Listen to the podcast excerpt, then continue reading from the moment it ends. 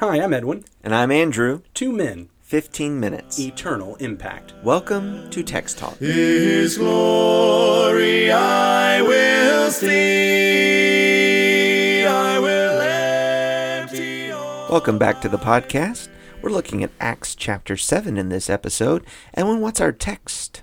We're going to start in verse 23. I am reading from the English Standard Version. When he was 40 years old, it came into his heart to visit his brothers, the children of Israel.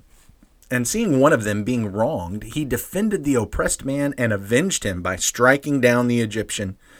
He supposed that his brothers would understand that God was giving them salvation by his hand. But they did not understand. And on the following day he appeared to them as they were quarreling and tried to reconcile them, saying, Men, you are brothers. Why do you wrong each other? But the man who was wronging his neighbor thrust him aside, saying, Who made you a ruler and a judge over us? Do you want to kill me as you killed the Egyptian yesterday?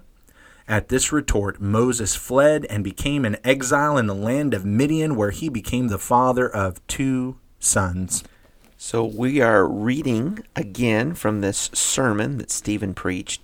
The context is really more of a defense in a trial. He is standing before the Sanhedrin Council, the leadership of the Jews there in Jerusalem.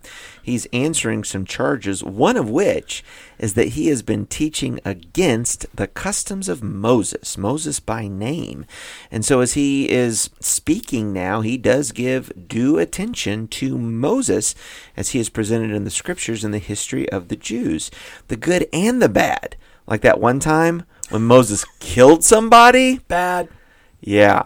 And so giving all of the giving all of the story of Moses to make some points, uh, it, it brings us to this. I think there's a really interesting contrast found in this sermon. We over the last two days we've talked about the fact that Stephen strings together some stories, and, and while he's stringing those stories, there are two streams of thought. One is of the people Right. that God used Abraham, Joseph, Moses, Joshua, David, Solomon. a One- lot a lot of attention on Moses but a lot of attention on Moses. Yes, Yeah. yes, a lot of attention on Moses. The other stream is the places Mm-hmm. where God met with those people Mesopotamia, uh, Haran, Egypt, Right. even. Yeah. And then the tabernacle that was not initially in Jerusalem, but even though these places aren't mentioned by name, there's if you know the history, there's that reference when he brings up Joshua, Shiloh, Bethel, Kiriath Jearim, and then finally the temple. So we've got these two streams uh, taking place here within the midst of these streams, there's a couple of contrasts that I find really profound. And one of them starts in this passage that we just read. Whereas he's talking about Moses, and you said he's brought up the good, the bad, and the ugly. And this is the bad and the ugly right here that Sure Moses, he supposed that his brothers would understand that God was giving them salvation by his hand, but they did not understand. It's interesting here in, in this verse, it is God is going to give salvation by the hand of Moses. And in that attempt, it did not work. What I find fascinating is as we when we get to verse 35, this Moses, whom they rejected, saying, Who made you a ruler and a judge? This man God sent as both ruler and redeemer by the hand of the angel who appeared to him in the bush. Now, complete disclosure uh, the word hand is not the same word in the Hebrew. Uh, in the Greek here, in the Greek here, it's not the same word, and it's not the word, the same word in the Hebrew back in the Old Testament. So, so I get that there's not just this direct play on words, but the meaning is here and the intent is here, and I really appreciate the English Standard Version bringing out this this contrast. That at the beginning, it was Moses supposing that Israel, Moses supposing that Israel, I'll get it out here in a second, Israel would be delivered by Moses' hand. Right. When they're actually delivered, it's Moses delivering them by the hand of the angel, which, of course, this angel here is a representative of the messenger of the Lord at the very least, possibly a, a, a picture of the Lord himself as the deliverer bringing this message. But it's still that idea of God's hand versus Moses' hand. Moses' hand didn't work, God's hand works. There's a couple of times in the life of Moses uh, where we see, even though he is described as the most humble man who ever lived, there is a couple of times uh, where where he strikes out. It seems um, with some pride or some arrogance, assumption to say the least. One is in the early days here when he takes it upon himself to go and kill an Egyptian. You know, yeah, I'm going to be God's man. I'm going to deliver these people. Revolution. Uh, but we see here, and Stephen records, it, that just all blew up in his face. He runs for his life. He becomes a fugitive. Uh, again, later in his life, uh, when the people keep um, complaining about him and the and the need at that time uh, is that we need water here. And God tells him to go and to speak to a rock and God would provide water out of this rock. But instead of speaking to the rock Moses takes a rod in his hand and says must we bring water forth? And he strikes that rock twice. Um, again Gets using trouble. using his own hand uh, and in that case uh, the the sentence is he will not lead the children of Israel into the promised land. And of course, what, what you're bringing out there is again, here's Moses from at the very beginning has this struggle, and it pops up again later. But overall, Moses has this great growth curve yes. in surrender to the Lord. And one of the fascinating things about that, Moses is not allowed to enter the promised land. I remember being in a class one time, though, where somebody pointed out to me, Do you know the next time we get to see Moses, though? He dies. The next time we see him, the Transfiguration. The Mount of Transfiguration. And I doubt on the Mount of Transfiguration that Moses was complaining about, hey, I didn't get to go into the promised land. So, what, what a powerful picture. We see Moses still struggling, even sometimes in his age, with the same problems he had at his youth, but there's this great growth curve by the grace of God. But in both of those situations, we still see the contrast. Hand, hand, of Moses. He's acting with his hand. Versus hand of God. Exactly. And the hand of Moses doesn't work. The hand of God does. Yep. There's another interesting contrast in this text. This is not about Moses and his hand, but it is a contrast about the hands of man. We find in Acts chapter 7 and verse 40, let's see here, verse 47, 48. It was Solomon who built a house for him, yet the Most High does not dwell in houses made by hands. Mm. A reference to the temple. Mm-hmm. And what Stephen highlights here is you take that temple over there, that is something that we constructed with our hands. Mm-hmm. But this is a jab. This is a jab from Stephen because earlier in the sermon, in verse 41, he had talked about a golden calf. And he had said that when the people worshiped the golden calf, they worshiped the product of their own hands. Mm-hmm. Their own hands mm-hmm. had made that golden calf. And so now when he brings up the temple again, it says, This is the work of our own hands. He's making a jab and an accusation against the Israelites. The ones who had accused him of speaking against the place, mm-hmm. he says, No, I'm going to make an accusation of you. You are making of this temple the exact same thing that the Israelites on Mount Sinai made of that gold.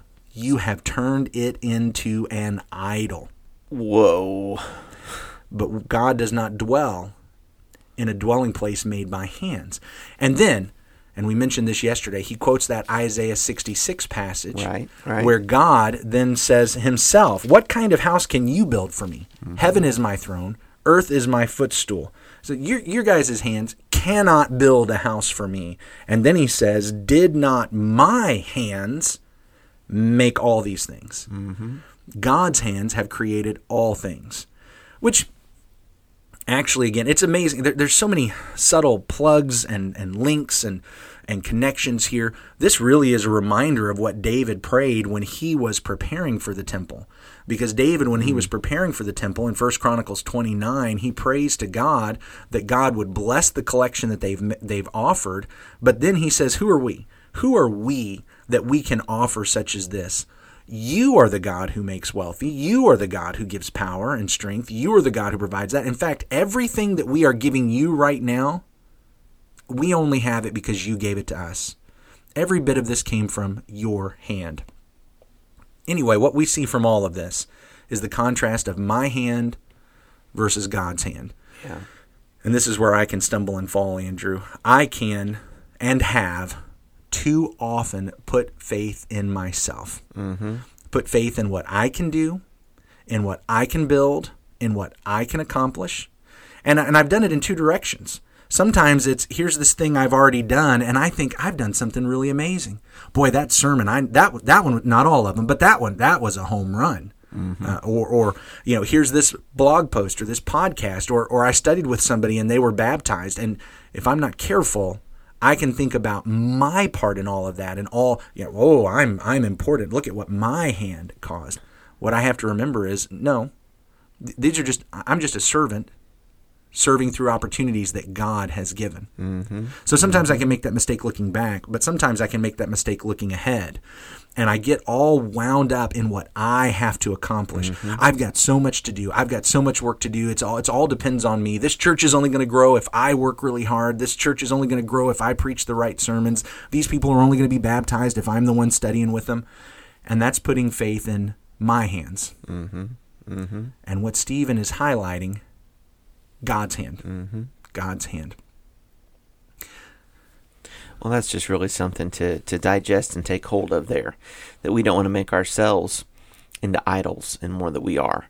Mm. And obviously, too, we see here this tendency Stephen uh, challenges them with a tendency to turn things into idols and maybe even good things in and of themselves. The temple was a good uh, thing. Temple was a good thing, had a purpose, did come from God after all. Uh, and they had taken something good, twisted it around, corrupted it, uh, made it uh, more important than it should have been, made it more important than God. And what a cautionary tale there. Uh, to consider blessings that have been given us from God's hand, good things in and of themselves, but to value them more than we should, get things out of priority, begin worshiping the gifts instead of the giver. Mm. I mean, we, we can fall into to similar troubles today, and and you know, I would hope, I would hope that even in, uh, you know, a podcast like this that really does bring us to some reflection, we would have an attitude that says, you know what, I, I want to get right with God. I really want to think about this and make some changes. As opposed to the reaction of the Sanhedrin Council, which was, excellent point, Stephen. Um, we're going to kill you now. please don't kill the messenger today. Yeah, don't kill the messenger today. In fact, rather than rather than deciding that you're going to kill the messenger, what we'd really like is an email. Shoot us an email. this is why we get emails. Shoot us an email. Let us know what your questions are about the book of Acts. Let us know what you're learning from the text. We we'd really love to hear that. We might be able to do a bonus episode sometime just with some questions and responses and some things we're learning from you guys. That would be awesome to be able to do that. Text talk at christiansmeethere.org. There's more information about that in the show notes. Let's wrap up with a prayer, Andrew. Our great God and Father, we thank you for the day. We thank you that we could look at these scriptures from Acts 7 and to be mindful, Father, of our hands in your hands. And our hands are small and finite and cannot. But your hands are great and infinite, and they can and they do. Help us, Father, to trust you and follow you this day. In Jesus' name, amen. Amen. Thanks for talking about the text with us today. I'm Edwin Crozier, and I'd like to invite you to join the Christians who meet on Livingston Avenue this Sunday for our Bible classes and worship. You can find out more at ChristiansMeetHere.org. Check out our daily written devotional that goes along with today's episode. You can find a link for it in our show notes. Michael Eldridge wrote and sang all four parts of our theme song. You can get more from him at acapeldridge.com. Remember to subscribe, rate, and review our podcast so others can learn about it more easily. Have a great day.